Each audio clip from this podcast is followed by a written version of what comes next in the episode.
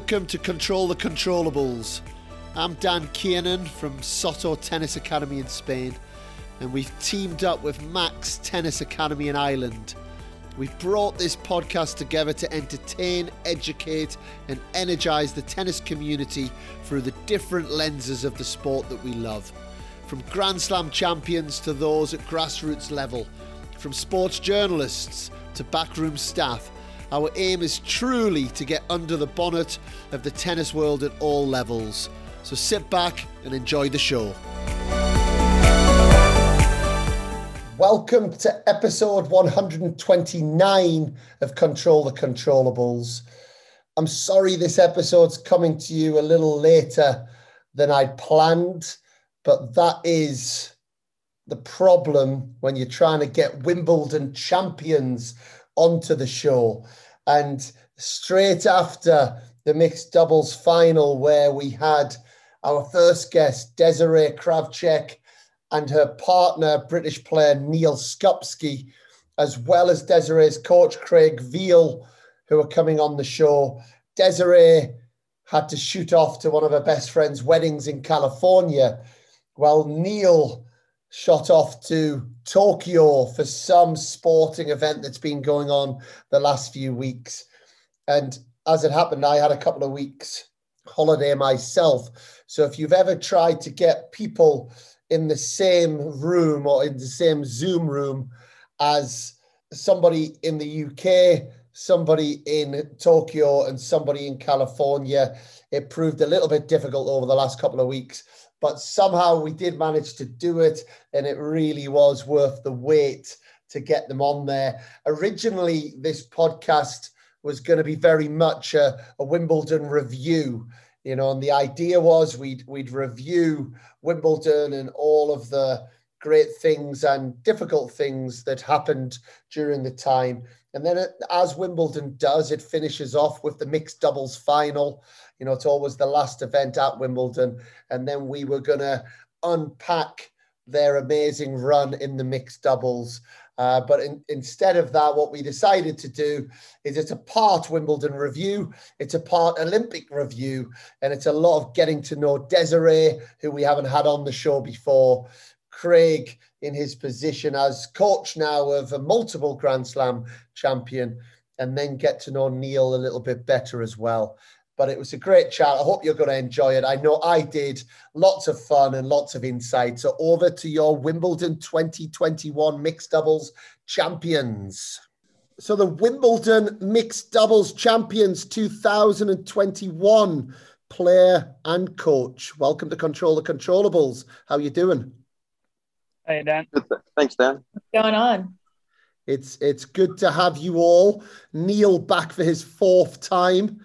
Craig back for his second, and Des, your first time on Control the Controllables. Is that why you've been so difficult to get on? I'm so sorry. You know, it's just it's hard to get all these time zones back together. It, well, that that's for sure, and I think for for the listeners that we, we should call this episode the miracle because I think you know going back and forth on on WhatsApp very quickly. Neil obviously jetted off to, to Tokyo. Des, you jetted off back to a friend's wedding back in California. And Craig jetted off to Reigate around the corner from Wimbledon. And it was, you know, uh, I guess my, my first thing to talk about, and this goes to you, Des, you've now won two Grand Slams. And I think in the tennis world, you know, I work at an academy, work with juniors, work with parents, and it's almost like this Grand Slam champion thing is the holy grail. And it's almost like you win a Grand Slam, all of your problems evaporate, it's all gone. You know, it all just feels as if it's all been worth it. How does it feel to be a double Grand Slam champion? I mean, even just now, it still doesn't feel real. It's just crazy. It was back to back, and you know, with different partners. It was. It's honestly, it's a great feeling. But uh, I think Wimbledon was probably my favorite. Sorry, Joe. But I mean, it's it's Wimbledon. You just have to. It's just the holy grail of tennis. I mean, it was just it's it was awesome. It was a great experience and definitely memorable for sure. And Neil, as as a British tennis player, it certainly can't get any better than winning Wimbledon. And how does that feel to be to be known as a Wimbledon champion? Yeah, I mean it's quite surreal, really. Um, like you say, being a champion of Wimbledon, no matter what uh, event it is, it's it is special. Um, I've said it before. When you grow up, everyone they watch Wimbledon growing up. I mean, they might not know any of the other Grand Slams, but they come home school and watch on the TV.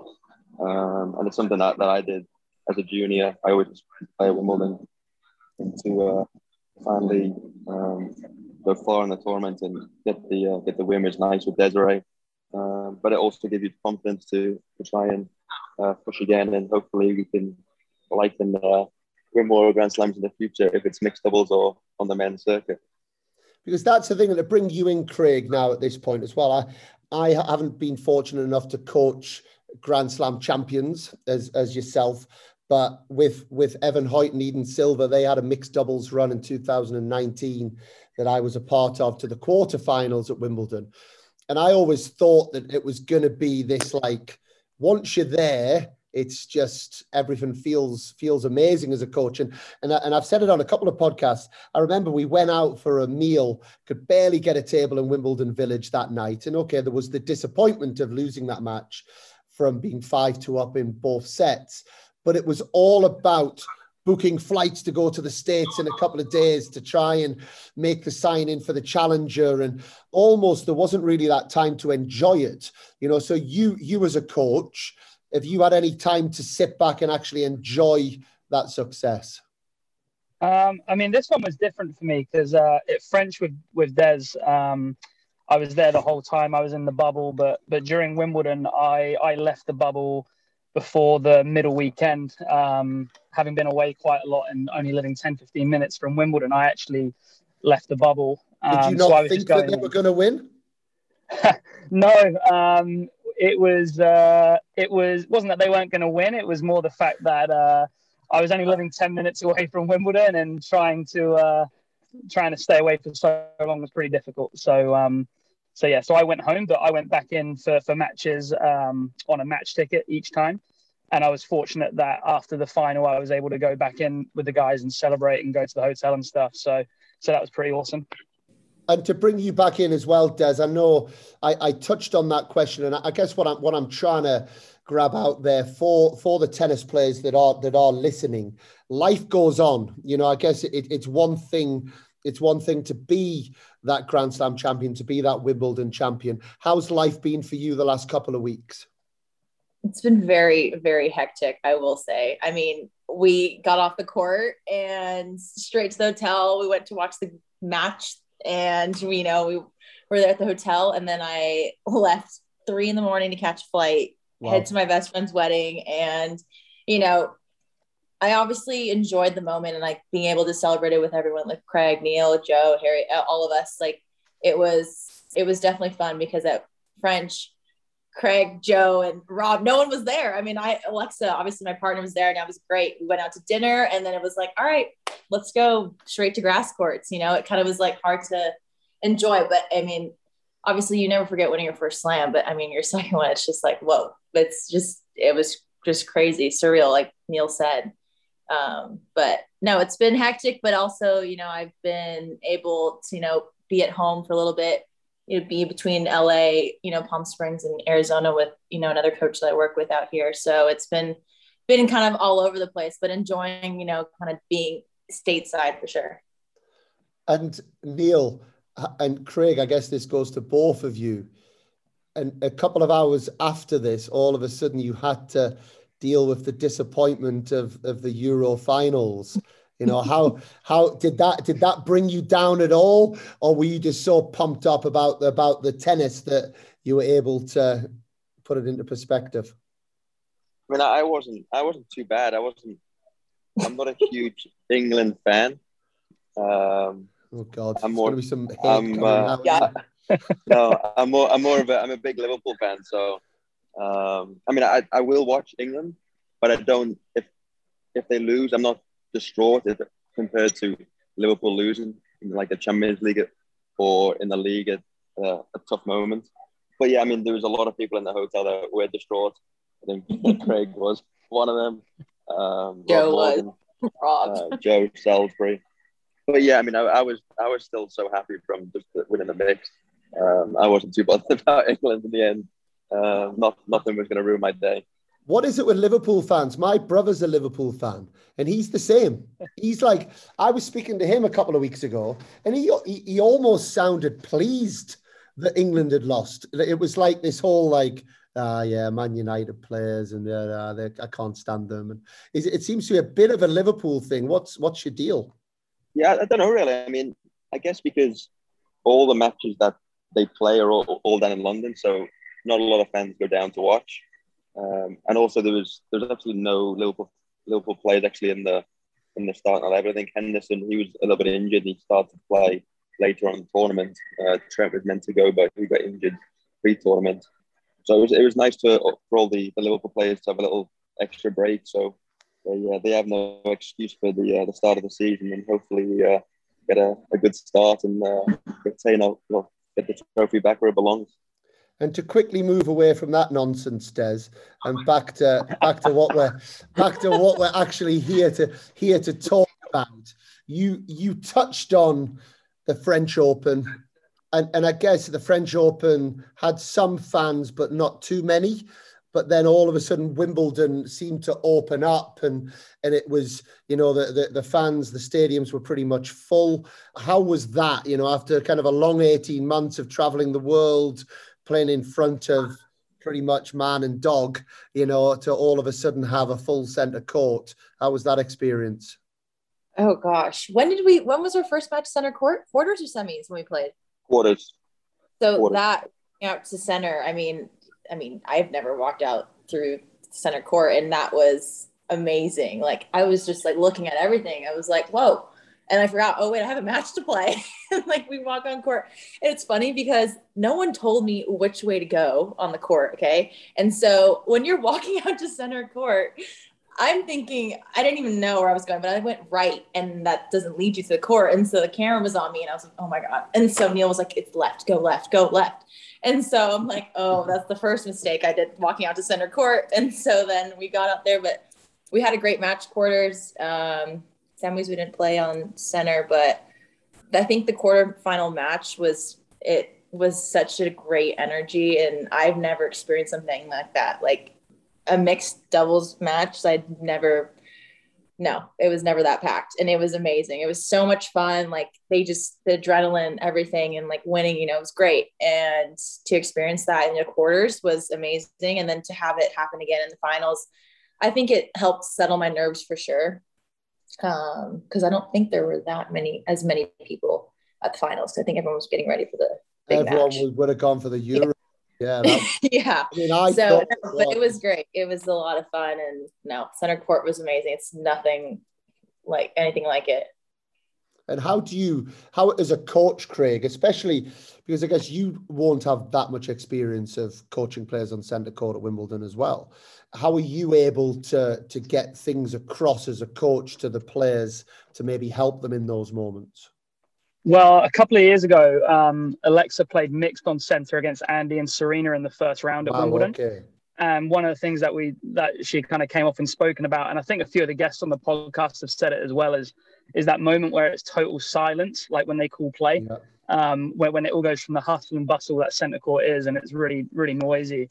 And I'd, I'd said that to Des before, uh, before on, on WhatsApp. I just you know kind of left her a voice note and said, just be ready for that that moment when it goes from being really noisy, real buzz, yeah. to all of a sudden being silent, and and then just kind of be ready for that moment because I think some players it can feel a little bit a little bit strange. And I think just to reiterate what what Des had said already is the atmosphere for that match was amazing. You know, I, I, don't think any other slams get the buzz for mixed doubles like Wimbledon does. I, I, I just think a, a, British crowd really enjoy the mixed, and yeah, to, to be able to be there and just uh, uh, and watch that and be a part of that, and as a coach, you it's the first time this year having fans back where I've actually felt like a bit of like a buzz again as a coach. Um, a lot of the other events you can kind of feel a little bit numb. Um, and yeah, this year having having fans back, it's been yeah, it's been a bit special at Wimbledon. So. Uh, well, I don't feel too sorry for you because well, this was happening, guys. I was I was in Portugal, in the middle of nowhere, at a couple of 25k events, and I can assure you there was zero buzz in Portugal. Three tarmac courts in the middle in the middle of nowhere, while you guys are playing on playing on these big courts. uh, the, the one Neil to bring up that it's it seems, and obviously you've been to the Olympics, and I want to get to that in a, in a little bit, but the mixed events have seemed to capture people at the Olympics as well. And I don't know if it's a British thing. I don't know, Des, how it is in the States, but, you know, we had it, and I actually stayed up. I actually had a wedding the next day, but I stayed up watching. I couldn't take my eyes off it was the, the mixed event at the triathlon so that you've got two guys, two girls. You know, it went on for about an hour and a half. I, I didn't miss a second of the race. You know, there was something really special about it. Then the British team actually won the won the swimming medley event, which was a mixed event as well. And there was actually a couple of the guys that actually forfeited their finals or their semi-finals to, to prioritize the mixed event.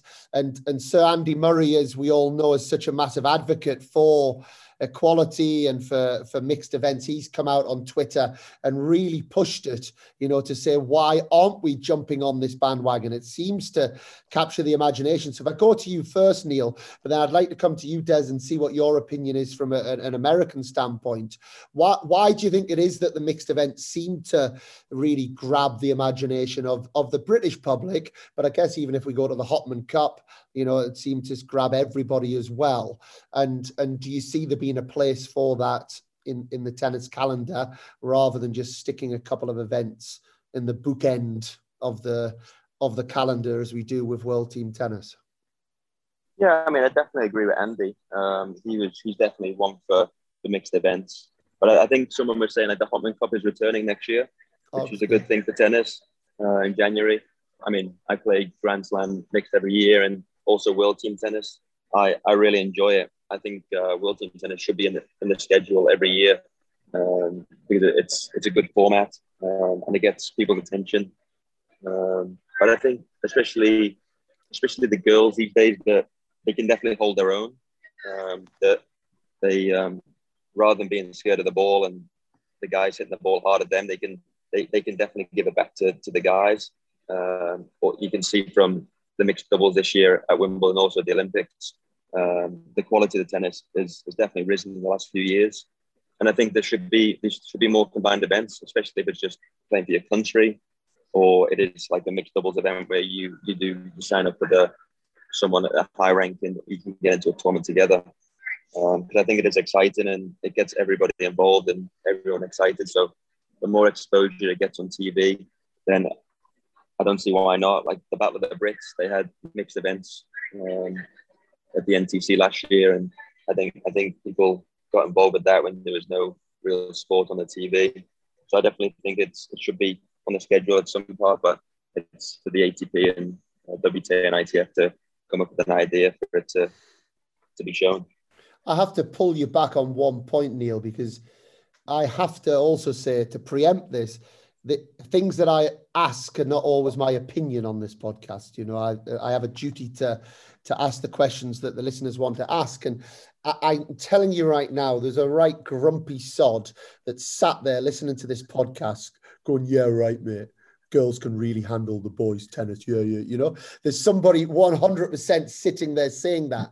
So, are you serving at 100% against the girl every time? Yeah, yeah, for sure. I mean, why wouldn't you? You wanna you wanna win a Grand Slam. I mean, if, if you don't, if you don't go 100, percent then the girl, I mean, the girl's not gonna hold back. She she's gonna she's gonna return it with all she's got, and um, so you gotta go 100. percent I mean, some I, I think some girls return better than guys. My serve sometimes because um, I don't know if it's just how it is, but they seem to have better returns than the guys. I think the guys try and overplay too much sometimes. Um, and maybe the girls focusing more on the return because she's not used to playing a, a big a bigger server. But yeah, I mean, in practice, I'm I'm serving 100% against Desirae, and she seems to be fine with it. And it's it's uh, it's nice to see that the girls can play at a high level. I mean, she Desirae definitely showed that in the um, throughout the the mixed doubles at Wimbledon, especially uh, in the final where she hit a few good shots and then she nearly hit Joe in the final, which was which is nice to see uh, of Harriet Surf. So grumpy sods at home listening, stick that in your pipe and smoke it. Yeah. yeah. But I will say, I think there is an etiquette though. I think sometimes guys it's like you, they don't sometimes go at the girls because it's like I mean I played Karatsev in the finals of of French. I mean second point he like almost took my head off. He almost he basically pegged me with an overhead, and I was like, okay, it's the 30 yeah. love, it's 50 love in the first in the first game, and then I mean that was my first experience maybe of someone trying to peg me. But um, how did that make you feel? At first, I was like, okay, and like Joe, Joe and I were like, wow, okay, it's the second point. This is interesting because yeah. usually, like, I don't feel like guys will go at the girls at like as much. I don't know. I think it's like I think it's like an etiquette thing. I, I don't know. But I mean it's the finals of a grand slam. I'm I'm going balls to the wall. And I'm I'm telling yeah. Neil, I was like, go at her. I don't even care. Yeah. Like, you're, you're hitting her and I don't care. Okay. I'm sorry. Yeah. And it's like Desirae told me many times. and I'm like, don't feel bad. Like just go for it. Okay. It's just it's just it's a finals, you know, whatever. But um no, back I definitely back to back Grand Slam champ, champion, ladies and gentlemen. just given the secret. The secret is out. the secret no. is out. no, it was. I mean, like Neil said, like the whole thing with. I definitely, I I enjoy mix a lot more. I think. I think it's just because it's it's four times a year, and it's like it's the kind of you're just there to have fun. It's and then you enjoy it. Like you're playing with you kind of just sign in with whoever you can, and then you know, see how it goes. But it's just it's just a lot of fun and like the energy's different. But no, it's it's definitely a lot. It's a good time. And you get to build, you know, like I actually didn't know that many people coming out on tour, like the guy side. And then to play, yeah. be able to play mix and have that opportunity, it was like, oh my God, I don't even know who to ask. Like I just basically just put my name on a sheet. And if you guys end up getting in, you get in, then you enjoy it. If you don't, then you switch partners kind of thing. So but I definitely think, like Neil said, mixed should be added. I think a little bit more. I've never played world team tennis, in which I would love to, but I I've heard only great things about it as well. So, but it yeah. has to be in a better place in the calendar. It's it's yeah, cal- it's well, not in a good place. A good place, like as a venue, it's gonna be in Indian Wells, so yeah, but spot. yeah, but I I think what I'm talking about in terms of that is naturally after Wimbledon, and I think this is why so many people didn't play the Olympics there, yeah. there tends to be a bit of a lull where it's almost like a mid-season break as as best as you possibly could in tennis. You know, we know that it's been pretty much an 11 month sport that's just going like you guys are expected to turn up, especially doubles guys playing 35, 36, 37 weeks a year at times. You know, it's crazy. So that that, that kind of two or three week block after Wimbledon tends to be a bit of a lull. And if you don't take your break then, or you don't take your time to work on work on your game, I mean, we had Harriet Dart, and all due respect to Harriet, who I know you guys played in the played in the final. Harriet's ranked 150 in the world or whatever it is, and she was saying she's turning down world team tennis.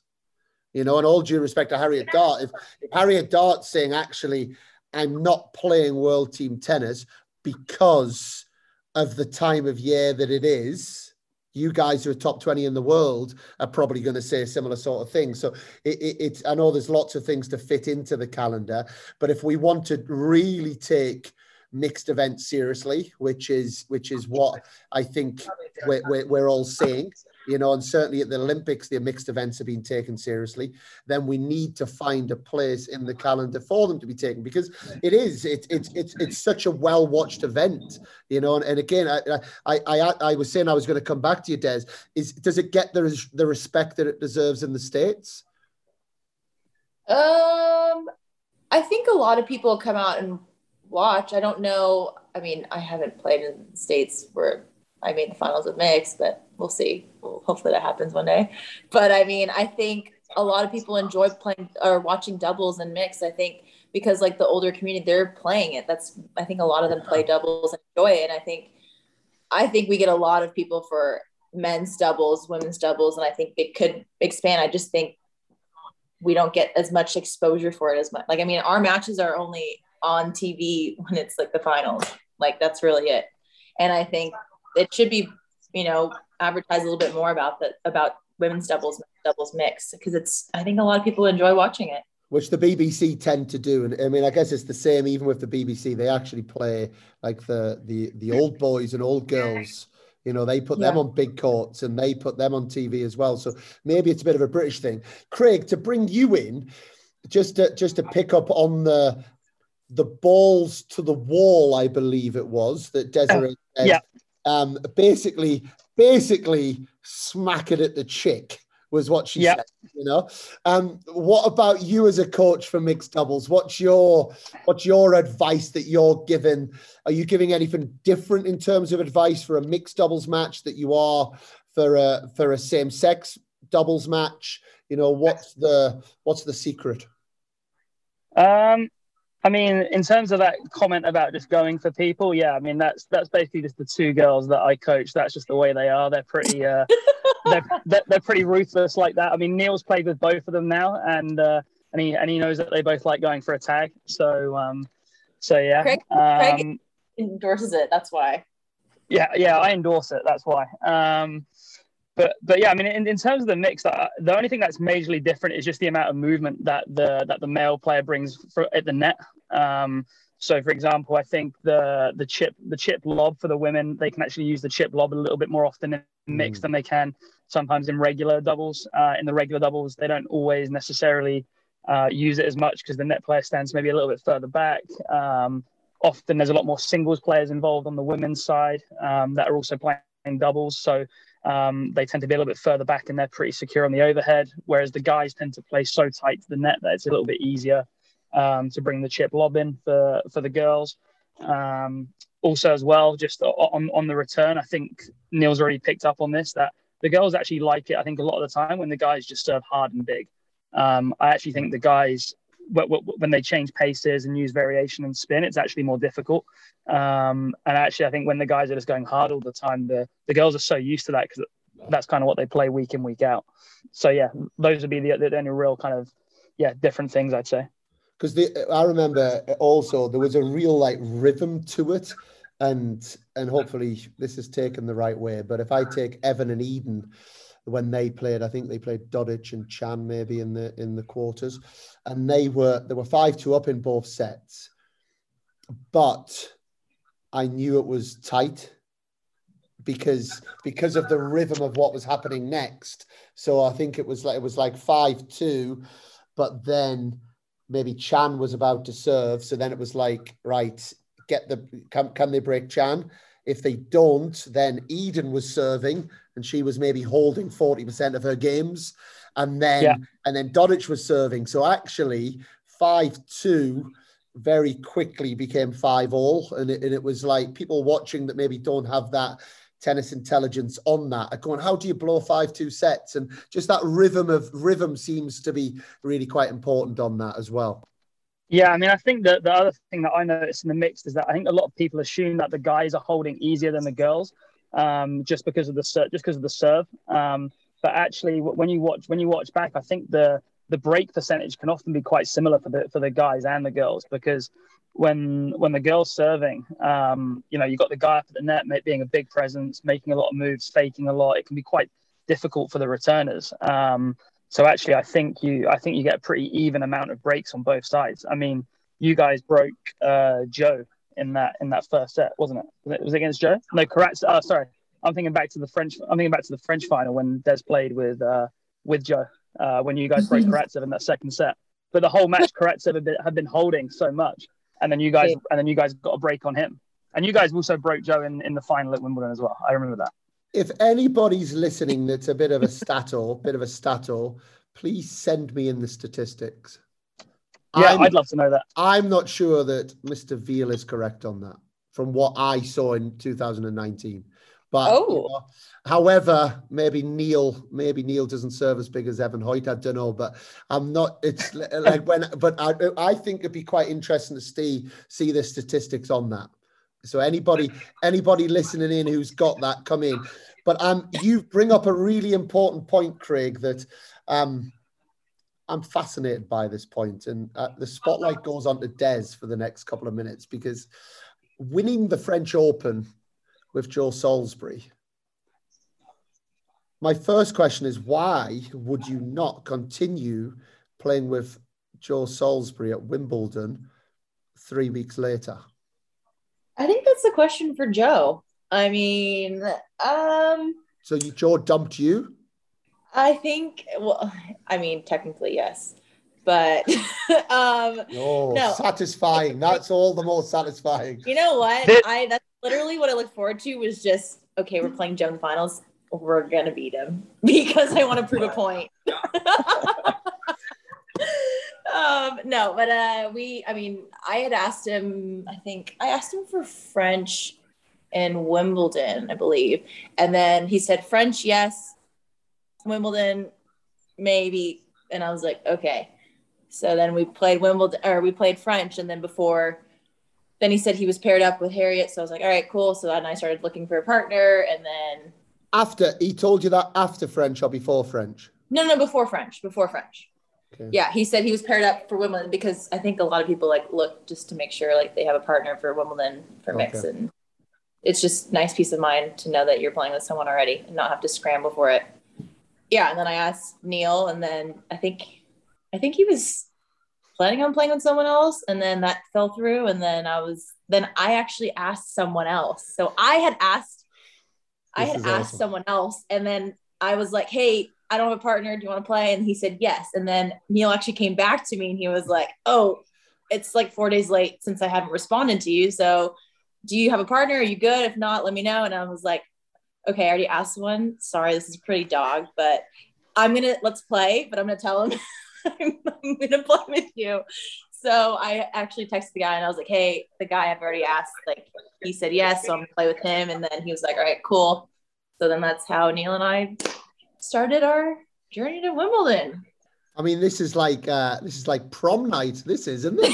I, high high school prom night. So so then so then the next question, which I'm sure this is an easy answer, who are you going to be playing with at the U.S. Open? I'm playing with Joe.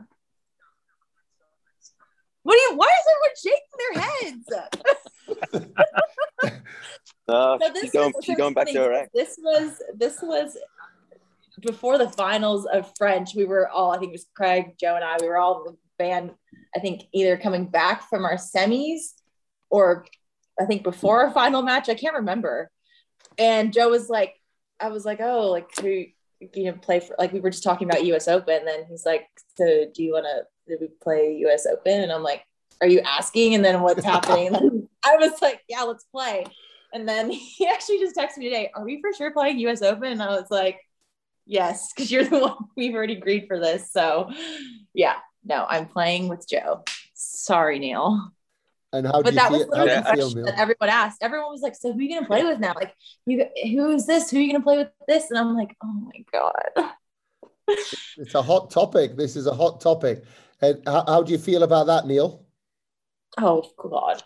Uh, I mean, it was a, it's a tough one to take, really, isn't it? I mean, she gets dumped by Joe, and then we win together, and she goes back to Joe. It's, I mean, it's amazing, but Where, where's where's the And- and- respect around here? First of all, you No, never no. even asked if I was playing US Open. No, no, I, I knew the situation uh, before before Wimbledon. Desirae, well, Desirae and Joe told me they're playing Can we can we agree? Can we agree? Because I like these um, exclusives on Control the Controllables. Can we agree that you guys are playing Aussie Open 2022? Can we like? Can Oh, we, that's a lot of pressure. You know what I mean? Like, I think So they what? need- I'm gonna be going back and forth with Joe and Neil. I mean, geez, this is like Yeah, it's tough. uh, um, if you can keep winning, do you know what I mean? This would be an incredible story. You know, you keep taking the mixed doubles titles. Keep going back and forth. yeah, playing with the I mean, Brits. You know, Yeah. Hopefully, we can get Desirae to play Wimbledon next year to try and defend our title, but we'll have yeah, to wait sure. and. I'm already agreeing to that. Let's go. Okay, perfect. So there It's we on. go, Dan. It's on record. control the controllables exclusive and this i guess how this came about and to the listeners so what we've done over the last 12 months before every grand slam we've always done a preview of the of the slam and then a review afterwards and our usual panelists um have been talking about dumping people. I, I dumped them because I thought it would be amazing to get you guys on, which certainly hasn't been hasn't been a disappointment. And but as we've, I guess, gone two, three weeks past Wimbledon now, it almost didn't make sense that it was going to run as a, as a normal review of the event. But I think now that you've had a little bit of time to reflect, there was there was certainly a few things that happened through the event. And again, Craig, to start with, one of the big things that seemed to to stand out around Wimbledon was was the slippery grass of Wimbledon. You know, the first the first two, three, four days everyone was slipping over. There was two or three withdrawals. You know, everyone was obviously making a big deal out of it. You know, from a from a coach's point of view and from being close to the ground, you know, was it worse this year? Was it dangerous? You know, what was the situation? Um, I mean, I hit on one of the outside courts on the Saturday. Um, obviously, I don't move that great anyway, and I, I tend to just stand in one spot, so I didn't really notice any difference. Um, for, for, for me, it wasn't an issue. Let's just put it like that. But yeah, I mean, watching that that first match when Novak played against uh, played against Jack Draper, you, you could see, yeah, Novak was all over the place. Um, it seemed to be affecting the the stadium courts a little bit more, where they had the roof closed. Um, so I don't know if that had something to do with it. Um, but to me, it wasn't it, it, wasn't that noticeable on the outside court so much. It, it seemed to be really affecting centre and one more than anything else. And by the time you guys played, I guess Des, the courts were pretty bare and and back to back to normal, I guess. Yeah, I mean, I slipped a couple times actually. There were well, it was funny in the finals. The roof was closed, so it was there was a little bit of spots like by the net, and I slipped a couple times, like split stepping and changing direction. Yeah. But it was just like little. I don't know if it was just the humidity or the moisture when there was when the roof is closed, but I thought it was pretty humid in there when the roof was closed. And the next, the next topic, Roger Federer, Neil. Is that the last time that we've seen Roger Roger Federer at SW19? No, I don't think so. I think he'll he'll be back for for one more. I mean, he, when he when he lost to Hurkacz, I mean, it did look like he was kind of saying goodbye to the crowd when he was walking off. But I still think he's got uh, another year in him. I mean, he, he hadn't had much practice coming into the grass court season. I think I think he returned during the clay court season, and he was just using the clay court season just to um, get a few matches under his belt before Wimbledon. But I think he's he'll try and prioritize a little bit more throughout the next year, and hopefully he stays fit and gives it one more go. But I think it's it will be tough for him to to win another one because uh, there's there's so many good guys, younger guys these days that are um, showing promise. Um, you saw Shapovalov this year. He was he had a good Wimbledon and Hurkacz, and you've also got obviously Djokovic and Nadal, two guys that are, are very still very good and going for, for success and going for the Grand Slam, uh, the most Grand Slams of all time. So I think they they keep pushing each other along and they won't stop until um, they're, um, they're on top. And I think once I think Djokovic will eventually take over them all, uh, take over Nadal and Federer, and then I think Federer will eventually give up and say, that's it, and I can't win anymore. how many? How, how many does Djokovic win? Come on, let's have a little. You know, we can look back at this podcast in a few years' time. Craig, come on. I'm going 26. Des, was that look? Do you, do you think that's high? Uh, She's counting. He's just it's, thinking. Like, it's wow. six. It's six more than twenty. yeah.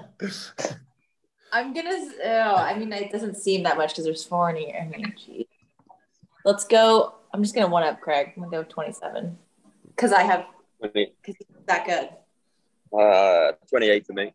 Oh, Oh wow! my god! No, let's Um, not get away here. Yeah, but look at I mean, I guess the Olympics because I I I on and I'm on record on these podcasts giving my opinion. So I've said 27 as well, Des. So I can't I can't change that. But it's I also am on record saying I didn't think that he would win the Golden Slam. And, and I actually thought I actually picked Zverev. I said Zverev's the one I believe can beat him. Now I'm going to try and get a little bit of credit and a bit of kudos because that happened three weeks later than I than I than I picked. Um, but I guess the pressure ultimately did get to him, you know, at the Olympics. I know the tiredness as well. You know, I think sometimes we we we see these players and we think that they're robots, but as we see, they're not. You know, and as you guys know, it's not. Know, we might be talking about Des in, in three years' time. Oh my God, she's on a 14th in a row mixed doubles, playing with playing with seven different British partners, you know, and you know, and, and, at some point, I guess the pressure would build because everyone would talk about it, and it would, and and and, and I do just wonder if at some point that pressure does get to Djokovic, and and that's been a that's been a big story and someone I think we have to talk about at Wimbledon. Obviously, we watched Emma Raducanu be born. You know, as I mean, I think as British people we've seen her coming for a while you know we know we know of her credentials and, and her uh, her abilities, but she really was the star of the show, certainly in the first few rounds. But then seeing that the pressure got so much for her as well was was heartbreaking to watch. And and that brings me on to that subject of, you know, mental health, the the, the challenges that tennis players have. And, and I guess I have a little theory, and I'm going to come to you on this, Des, and I know it's a sensitive subject, but players that have been to American university and who have got their degrees and, and I was I was one of them I'm a, an LSU Tiger like Neil and it's it, it almost I think puts a little bit of a different perspective on tennis and and where tennis fits in your life whereas some of these players that are going straight into professional tennis from such a young age. Now that's one of my theories. I know that's not solving the whole mental health problems of the world but i, I don't know what your take is on that des. Oh gosh. I think that i mean college for me was definitely a big stepping stone. I i mean my parents obviously wanted me to go pro. I mean i think every well, most parents want your kids to go, they want their kids to go pro, uh, you know, if they're really good and, you know, kind of skip college. But I think for me, I knew that I needed to grow as a player and as a person. And I think college did that for me. And financially, it just, we didn't have the money to do that. And yeah, I definitely think college was a big part of me doing well in the pros. And it, it helped me be able to travel and do all these and play all these tournaments and I have a good group of girls that I travel with, but um, that I'm lucky and fortunate enough to have that. But I definitely think it's a great opportunity to do that and go through college first before you go into the pros. It's helped me a lot for sure. Do you, do you think it puts a different perspective on where tennis fits into your life? I mean, yes, yes and no. I think I, I mean, it helps you balance out the tennis part of it. I mean, it's not I think there's more to life than just tennis. You know, it's just like Craig said, he's said, told me that actually a couple days ago. I mean, tennis is a big part of your life, but I think there's other things in life you have to be able to enjoy and, you know, be able to balance it out a little bit more. And Craig, to bring you in on this, and, and again, he won't mind me name dropping him because Joe Dixon, who's a, a good mutual friend of ours, you know, and Joe Joe's on the podcast, and again, Des and Neil, if you if you haven't heard that podcast, I, I honestly I would fully recommend it because Joe Joe spills his heart on on something that's a really difficult thing to do. He's had a had a lot of mental health battles himself, and and speaks so openly and honestly about his personal experience on it. He actually texted me during the Raducanu fourth round match, and he texts me roundabout four all, five four in the first set. Um, and he said, I think she's about to have a panic attack here. And he he'd recognized her her way, her breathing, the way that she was on the court. You know, obviously it's something that he's experienced, and he's I'm not able to comment on that because I haven't been through that myself. But Joe being through that himself was in a position to really recognize what was going on. And I know Emma since talked about you know the challenges and it all became a bit too much and her breathing you know she lost her breathing in that moment how much of a danger are we in with young tennis players, young sports people? You know, we've had Simone Biles this week. We've had Ben Stokes, the cricketer in England that's pulled out of tours, stating this that, that we are heaping too much pressure on on our young athletes. Um, you doubles guys maybe have each other to help out a little bit as well. But as someone who coaches youngsters as well, are we in danger of the sport becoming a bit much, or is, are people just using it as a bit of a buzzword nowadays? Um, I think the I think the challenges of sport have changed for young people definitely since I was playing. I think just because of social media, you know, rankings and stuff are available online. You can see where you're ranked constantly. You can always compare to other people how they're doing. I, I do think it has changed for juniors. I, I, know when I was when I was playing, you know, it you, I, would, I wouldn't have a clue what my ranking was until I was about 15 or 16. I didn't didn't really know. Um, whereas nowadays, you know, I, I have 11, 12 year olds who can, you know, tell me what their UTR is and what their, you know, what their national ranking is, what their county ranking is, and all these kinds of things. And yeah, I, I, just think that, that that that makes it very difficult for young players at the moment um, to kind of separate themselves from that and just to kind of get that enjoyment from playing the sport and competing. So I, I do think it is different right now, but I think as long as you have like people around you that genuinely care about you before you, the tennis player, I think I think if they care about you as a person first, I think I think we can as coaches we can influence people a lot more yeah. more, from more from outside the sport than in the sport actually uh, I think we can actually help people with, with who they are. Um, yeah. And that can have a big impact then when they're on the court also. But I think that that's, that's actually our primary job a lot of the time, especially in the area that we work in where we're seeing kids every day. You know, we're not like working with a kid who comes once a week for a one hour tennis lesson. You know, we're seeing a lot of these guys 12 to 20 hours a week, you know, so we're a big part of their life. And, you know, we've got to be able to, we've got to be able to influence them positively. Good answer. And how good is Raducanu, Des? really good. I enjoyed her watching her matches. And I mean, it's obviously great to see someone so young do so well. And you just hope that, you know, they can sustain it. And, you know, with all the media and stuff that it, you know, they're in a good place and they have someone guiding them into, you know, the coming upcoming years and fame and tennis, everything. So no, she was awesome to watch and unfortunate to see what happened to her, but she's definitely got a lot more tournaments to play and she's going to do well. And what was your what was your lasting memory, Neil, apart from the mixed doubles from Wimbledon 2021? What was your standout? Standout. Uh, oh, oh, I guess to, to jump on that question, and this would go to you as well, Des. Do you just get in your bubble?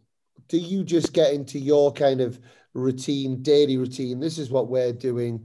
We're practicing, we're getting ready, we're preparing and th- to the point where you almost don't notice everything else going around you or do you still almost catch yourself picking up on the singles picking up on the on obviously the doubles events that are go, that are going on as as as a fan as much as, as much as anything else sometimes which way do you go with that I think when I'm at tournaments, I definitely love seeing, you know, if there's some good matches, I'm definitely all about like I loved watching like when we were up at the, you know, sitting in the area, I mean, I enjoyed watching all the matches that were going on. And I think there are times where it could be a lot where I'm at the courts and I'm like, all right, I just need to just stay away from the courts for a day or so and just mm. kind of be in my own little bubble, like you said.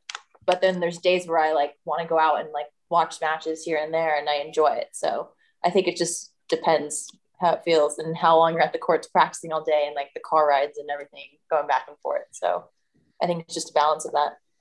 You got have you got your standout standout memory and moment yet, Neil? You've had a bit of time to think. Des saved you there. She, get, no, she bought you a little extra. Yeah, minute. I mean, I, I, probably wouldn't say that there was a moment. Um, as you said, when you're actually in the tournament, you kind of uh, all about you and you're in your bubble, um, and then you don't really see a lot of the stuff that goes on unless you watch like today at Wimbledon at the end of the day. Um, but yeah, I mean, once you're out the tournament and you, you go home, you, you watch Wimbledon and whatever Grand Slam's on, you get to see more like around the grounds what's happening. Um, but you only tend to see what's happening on like center court or court one throughout the day if you're still in, uh, because that's what's normally on the TV at the courts. Uh, but for me, I would say Mektic Pavic uh, just dominating the men's doubles. I mean, them boys having an unbelievable year. I think they've won eight or nine tournaments now. They just won the Olympics. They're just making it look so easy. Um, to have the consistency and to um, to keep winning, especially with the some of the formats that they play, um, especially on the ATP tour with with the uh, the no advantage and also the the match tiebreak. Uh, they're consistently doing it, and it's the, the team to beat. And hopefully, um, they've definitely uh, been my nemesis this year with me and Evo playing them in both uh, Masters finals. Um, so hopefully, we get a, another shot at them coming But I up. the- remember the Neil. I remember speaking. I remember speaking to you and Evo after you played them in Miami, and it was like I don't think I'd ever seen a doubles performance like it. Because like because you boys were on fire at that point, and they just like it felt like they hardly missed a shot. You know, I, I was Yeah. watching, and it was like I remember texting you boys after saying, "Jesus, are these these guys always that good?" You know, and it almost feels like they've just been able to just keep doing it, keep doing it, and then they've got the Olympic gold medal around the necks as well. Incredible. Yeah, I think I think it's at the start of the year they started playing, and I think I think it really helps as a, for a team to be to be good friends, to be in the same country. They obviously get along very well. They tend they, they blend very well. I mean, obviously Pavic the lefty, Mektic the more solid of the two. Um, but Pavic seems to he steps steps up at big moments with big returns and um, with big serves. Um, so it, they are a difficult team to obviously to beat, and I think they've I think they've only probably lost a handful of matches this year and won about forty, which is an incredible stat. Sounds like a good mixed doubles partner, Des. If I was you, cool. you're yeah, in but it. Dan, he's not British. He- he- He's not British. That's the problem. That's the problem. exactly. And- Gotta- And Neil, my last little topic, and I don't want to go too much on the Olympics, but I think it would be wrong as we're we've been reviewing Wimbledon. uh, that Now the Olympics has passed. You know, as this podcast goes out, obviously you flew out to Tokyo, which I guess just following you on social media, it feels as if it was quite quick. You know, and that's that's obviously you guys won won your first round and had the experience. Were you able to take it in or was it did it it feel as if like that's all just a bit of a blur Uh, I mean, it was obviously it was straight after Wimbledon. After we won at Wimbledon, I went home to Liverpool for a couple of days, and I went back down to London, trained uh, for three or four days at the NTC. We flew out on the Sunday, arrived Monday, and then we were trying to get acclimated to the, the hot conditions out there. We played on the on the Saturday. The open ceremony was on the Friday. We didn't go to that because people have said in the past who have gone um, you can be tired the next day, so it's best just to rest. So we didn't end up going to that, and luckily we, we managed to sneak through the first match against Zeballos and Molteni, which was which was a good match. We, we fought back in the third set for being a breakdown. Oh, sorry, in the second after being a breakdown. Um, but yeah, like you said, it did go quick, but it was I really did enjoy it. It was an unbelievable experience to go, and I mean it was my first Olympics, so I didn't know really how, um, to compare compare it to it in the past. But hopefully, get another shot in three years' time in Paris when hopefully COVID's settled down and we have fans back in stadiums and people can go enjoy the sports. But yeah, I mean, it was difficult to go and not being able to watch other sports, um, watch the athletes compete in the in their uh, their events. But it was nice to be around the, the team, especially Andy, who's who's uh, a double gold medalist, and it was on he was his fourth fourth Olympics, so same with Jamie. So it was nice to be. The team environment was great. Um, I always love playing in a, in a team event and playing for your country. It just means more, I think. Um, but yeah, I thoroughly enjoyed it, and hopefully I can do it again in three years' time. God i thought i thought andy and joe were going to win it i really thought that they were Thanks, gonna... thought thanks, Dan. Cheers, guys. Yeah. no What about, was- what about me and Jamie? no no well, well I'm, I'm talking about when they were in the quarterfinals i mean after they Yeah, I know. I know. after after they'd got themselves in that into that position, and obviously Cilic Dodig is not an easy match, but it was they were set to break up. It, it, it had it had the feeling, you know. I mean, Andy, uh, he obviously gave us a couple of moments at Wimbledon as well, and I think he's. I honestly think he'll go down as one of the biggest legends in the game. Period. You know, I really do. I think he's, you know, people are talk talk about Billie Jean King still. I think Andy Murray, Sir Andy Murray, will be talked about as someone who has impacted the game, men's side, women's side, for years and years and years to come. And it and it just felt like maybe this is his moment to have his like big, big, big one last big moment. You know, we can I can see him maybe, you know, doing winning some smaller events and doing those things. But I think the reality is for him to be winning a grand slam again, unless he moves into the double side, which he's then more than capable of doing so. It, it, it had that feeling. Were you still in Tokyo then for that quarterfinal match, or had you guys already left? yeah, I just I was on the flight back actually for the um, the their quarter final. I I spoke to. I mean, they'd played well all week. They'd they crushed Mahut and Herbert yeah. At the first match. Um, they'd won the second round, and then Dodig Cilic was a. I mean, they're a good team. They've played Davis Cup together in the past. They played in regular events. Um, but Joe and Andy, they were playing well. Um, obviously, Joe's Joe's always solid on a doubles court. He there's not really he doesn't have many weaknesses. Um, very athletic. Um, and then you got Andy um, next year, who's obviously massive fighter, great returns, and he can he can definitely play doubles. He's played multiple Davis Cup uh, for Great Britain and done well with Chinese. They were uh, they were a solid team, and they had obviously had the opportunities. Like you said, they were setting four two up, and then setting four three. Andy serving. Um, but I mean, Dodig and Cilic, they're, they're Grand Slam champions. They're, they're, they're obviously going to fight to the end, um, and that's what happened. And doubles can doubles can change very quickly once you once you get back to a set all and anything's possible in a, uh, a race to 10. So, can we just take a minute to appreciate how mental our sport is? So, like, eh, I'm just reflecting on it because, I, and, I, and I remember this as well. I'll, I'll always remember this. Uh, Andy winning 2012 gold medal in the in the Olympics in London, and the next morning he flew to Washington. You know, you guys, mm. Des, you, I mean, I, I, you weren't going to a, a, another tournament, you were going back for a wedding, but it tend it tends to be if Olympic medalists, let's say, win gold, they take six months off in other sports. They go on strictly come dancing or dancing with the stars in the states. You know they live they live this celebrity life for six months. Yet here we are in in tennis and andy murray and joe salisbury in the quarterfinals and their teammates one of them being andy's brother have to fly off because they have to get to the next event. Like it, it, like where where's the present moment in our sport? Like where are we actually like stopping and going? You know what? And, I, and and again, I've got the other example I always use is Freddie Nielsen, Jonny Marray. You know, as wild cards won Wimbledon 2012 they didn't even spend that night together uh, celebrating it because they they went off in their uh, different directions. And then the next day they were flying off to play a challenger event or something Do you know? It's it's completely crazy. I don't know if it's just me that's a bit of an old fart now that i reflect on the sport um, but I, I don't know if anyone has any any thoughts on that as well.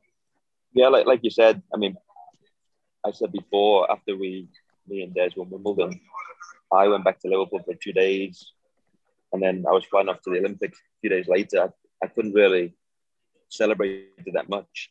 Um, and then another big event of the Olympics flies by, and then you're in Washington here at the moment playing another event. So you, you kind of, the month has, has, been amazing for me, but I haven't had time to kind of sit down and kind of think about it um, and appreciate it. So, I mean, I'm flying, well, playing the next six weeks until the US Open, and then then you get the indoor swing in, in Europe. Um, and then you get towards the end of the year. So that's probably the next time I'm going to be able to actually um, reflect on what's happened in my year and enjoy it and celebrate, sit down with the family and um, talk about it. But like you said, we go, we go week to week. We don't really have too much of a rest, and it's it can be it can be forgotten quite quickly your your achievements. And probably quite apt that my next question goes to you. And it's my last question before our famous quick fire round that's coming Des's way. Um, is to is to you, Craig. What's you know? I mean, Des, you're 18 in the world now. I believe Neil, you're 16 in the world. I'd like you guys to have a little competition to see where who's who's highest at the end of the year. But working with Des, working with Alexa, who hopefully we're going to get on the podcast as well in, in, in a few weeks' time. What's, what's your hopes for the girls for the rest of the year? Well, so the girls are, are playing uh, Montreal um, and then Cincinnati and then leading into the US Open. Um, this year, it, it's really strange because I think actually, if we'd have looked at it last year and said, right, you're going to win two titles – says you're going to win two slams in mixed, I think we'd looked at and gone, yeah, that, that's like a pretty solid year. But we've had quite a lot of moments where we thought, God, this year's not going the way we wanted it to. Um, you know, some of the bigger events, you know, the girls have lost have lost first round, had some really really brutal draws early on in early on in the big tough, events this tough year. Tough draw at Wimbledon. Wow, really tough. Tough draw at Wimbledon, French Open, Pera Linette, who end up making semis as well. Um, you know, it's, it's been it's been tough at some of the bigger events, but I think the one thing that we've just got better and better at is is the way we go about things, and our, and our process as a team has got better and better. And I think we just got to keep doing that and keep believing that if we keep doing that as a as a group, that results are gonna results are gonna start to come. Um, I say that having the girls having already won two events this year, you know, they won Adelaide and Strasbourg together. Um, but I think for the expectations that we have as a group, you know, we want more than that. And yeah, we just got to keep doing what we're doing because I think I think we're doing the right things and if we if we keep going, I, I think the girls can make the end of year finals.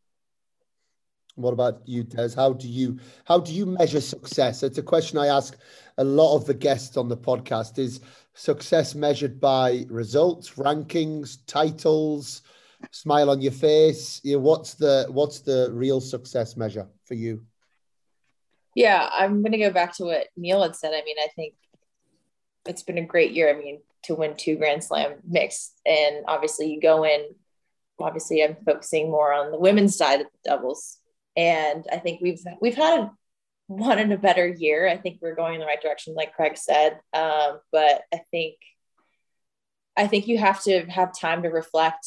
You know what you've done in like certain weeks, and it's just tough because you're going nonstop. You're going from one tournament to the next, and it's like you have to think like you have to think like okay this happened like you had a great week you know you just have to you're be forced to be grateful that you know had a good week and then move on to the next one. But you just think like okay we won this tournament. Now it's time to think about what flight i'm getting on for the next flight for the tournament. It's just like you're kind of like nonstop. And it's like yeah there is times where you have to reflect. And i think that is towards the end of the years when you think about that stuff. Um, but yeah i think for us i think we need to we need to keep doing the same things we've been doing as a team and you know still working on things you know in montreal and cincy working up to the us open and you know hopefully things will go our way. Um, but yeah i think we just have to keep working on those things. And yeah i don't know. I just think it's we go week to week. It's just you could lose first round you could win the next tournament you could win five tournaments. I think you just have to keep doing the right things and you it's a process. So it's you have to just keep working to build it can I just can I just say someone who was nowhere near ranked as high as as you two, who who my life is tennis, you know, as a as a coach, as someone who's do these podcasts, as you know, someone who, who owns my own academy. You're both top 20 in the world. You're both Grand Slam champions. You know, you're a multiple Grand Slam champion, Des it's already, and, and I know it's really hard to do this, and it's maybe not the best advice, but if you just took a moment to stop your career now and you never hit another tennis ball, you have had incredible careers. You know, there's there's so few people that can say that, and I think it, it really is important to, to at least whether you're on a flight or whether you're in an airport, just to spend a little bit of time to just allow yourself to have that have that um, nice feeling, you know, and and and that is the result of a, of a process of a system that you've had in place now probably for 20 years plus. You know these things don't just happen overnight you know you guys and i know neil's story a lot better than i know your de- yours des because uh, because of my relationship with neil but it's it's been a hell of a long time that you guys have been banging against this tennis wall you know going and so so please do as someone who is a few years older than you and has you know been around the block a little bit please do try and spend some time to just stop and give yourself a little pat on the back and enjoy the the amazing successes that you've had so far. And, and a big big well done from myself on that as well. You know, you've got lots to be lots to be proud of. And and Neil, what about yourself? You know, I think there's probably a lot of people I don't know. I've seen a couple of the the entry lists. I see that you're down to play with Evo again, maybe in a couple of weeks' time. Um, you know, obviously playing with another LSU Tiger this week in Michael Venus. What's the plan, the hopes for you, for yourself for the rest of the year? Yeah, playing with Mike this uh, week in Washington. Um, I haven't played with Mike since uh, college 20, uh, 2009 was our last match together. Wow. Um, we got to, we got to number two in the country. but yeah, really excited to play with him this week. Bronze medalist at the Olympics. Yeah. He's, I was talking to him before that try and get him on the podcast. Um, he'd be a good one to have. Definitely. Um, Is he buzzing or is he Something. hungover? Which one? Is he buzzing He's about the bronze or is he Ma- hungover about the bronze? no, no, he's uh, he's definitely buzzing. Mike's Mike's a changed man. He's, he's settled down now. He's, he's he's he's definitely settled down from college. Playing Toronto and Cincy with Evans, and then for Winston US Open, not quite sure yet. It's looking like it's probably going to be Jack Sock for Okay. uh, for them tournaments. That's uh, a new new thing. Yeah, That's uh, that's a serious partnership. That's uh, that's hot, hot, hot off the press. That you heard it here first, and not only that, that's a Grand Slam winning partnership. I'm telling you that, that not to put the pressure on you, Neil. You know, one of my one of my favorite quotes from this podcast is is high standards, low expectations. So I shouldn't chuck all these expectations on you. Um, it's been amazing having you guys on. Uh, thank you for your patience, Des. We don't mind all the ghosting uh, on the on the WhatsApp group. That's absolutely fine. Um, I'm just I'm just delighted and honoured to have the Wimbledon champions come on the podcast and to have Craig, who's been such a big part of that as well, on here is is been amazing. Um, boys, you can sit back. Uh, you can you can fold your arms. You can look back. You've done your quick fire round. We it's it's it, it's as it says on the tin, Des. It's quick fire. Don't have to give it too much thought. Whatever comes in your head first. That's that's. Should I should should I log off now because I don't know I don't want to hear some of these answers. Oh no. Come on, Des. Here we go. Here we go. You There can- we go. All right. You can mute yourself, maybe. We don't want to hear the thanks. tears. um, the first question: Salisbury or Skupski? Neil. this the second question: French Open or Wimbledon? Wimbledon. The third question: North or South? North. You don't know what you've just answered there. I don't. Know. No, I have no idea. Mr. Skupski's from the north, Mr. Salisbury's I from can the see south. uh, double-handed backhand or single-handed backhand? Double hand. Three for three. The Tigers in Memphis or the Tigers in Baton Rouge? Oh my god. I, I don't even know. You have you, Give Joe one answer. Come on. What is Memphis? Sure. Ti- oh, because you guys are both Tigers. Oh my gosh. His his is a fake tiger. That's fine. you've got two LSU Tigers on this call. Yeah, remember that. Yikes. And I didn't realize during the podcast when I set those questions that we were going to speak so much about this subject. But it's it's it seems to have been a hot a hot subject, and you've been a you've been a great sport with it. And my my last question that I ask everybody is, who should our next guest be on Control the Controllables? Ooh. I don't even know. I think Alexa should get on this. She's been called out. She's been called out by Craig as well. I'm surprised she didn't say Joe Salisbury. To be to be fair, she went. What was it? Five from five answers for you there, mate. So um, yeah, it's true. yeah. Did you guys did you guys write these questions out? Did you guys bring these questions in? I'm confused. oh, I would love to see what Joe had to say about this po- uh, podcast. Well, Joe, if you are I'm- listening, I might not have a partner for US, so if you're listening, Joe, you're welcome to come and give your side of the story anytime. You know, just just Have reach you, out. have, have you ever had? Has Joe ever been on? Joe's not been on yet, no. So Ooh. he's he's definitely he's on the list. He's definitely on the list. We need to we need to get his opinions on all of this. Um, but no, my my my last thing. I know it's been it's been great banter. It's been some great insights in there, guys. But my last thing to say is, like I've said already, a massive well done to you all. You know, you're doing amazing things in in this amazing sport that we all love, and then you've come on and you've spoken so well, and you know, being able to have a good laugh and joke about it as well, which is ultimately what it's what it's all about as well. So thank you to you all. All the best of luck this week, next week, all of the weeks that seem to happen in the tennis world. Craig, keep up the great work and go and get yourself inside outside of that car. Go and warm yourself up, mate. Cheers, Kiernan. Thank you so much. Take care. Good luck. And I just want to jump on one, yes, to say a big thank you to, to Desirae for coming on, for Neil and for Craig once again coming on to the show.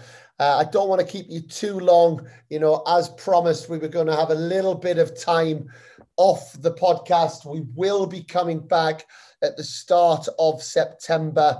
We're going to start recording in the next couple of weeks, and we've got some fantastic guests lined up for for the next part of of the podcast. But just my couple of little thoughts i guess to leave you from that podcast. Just once again showing how important it is to have a connection to have chemistry whether that's coach to player whether that's doubles partners and I guess I'm so privileged to sit and have these conversations because it really does come through loud and clear. It came through loud and clear before we press the record button as we have that conversation beforehand.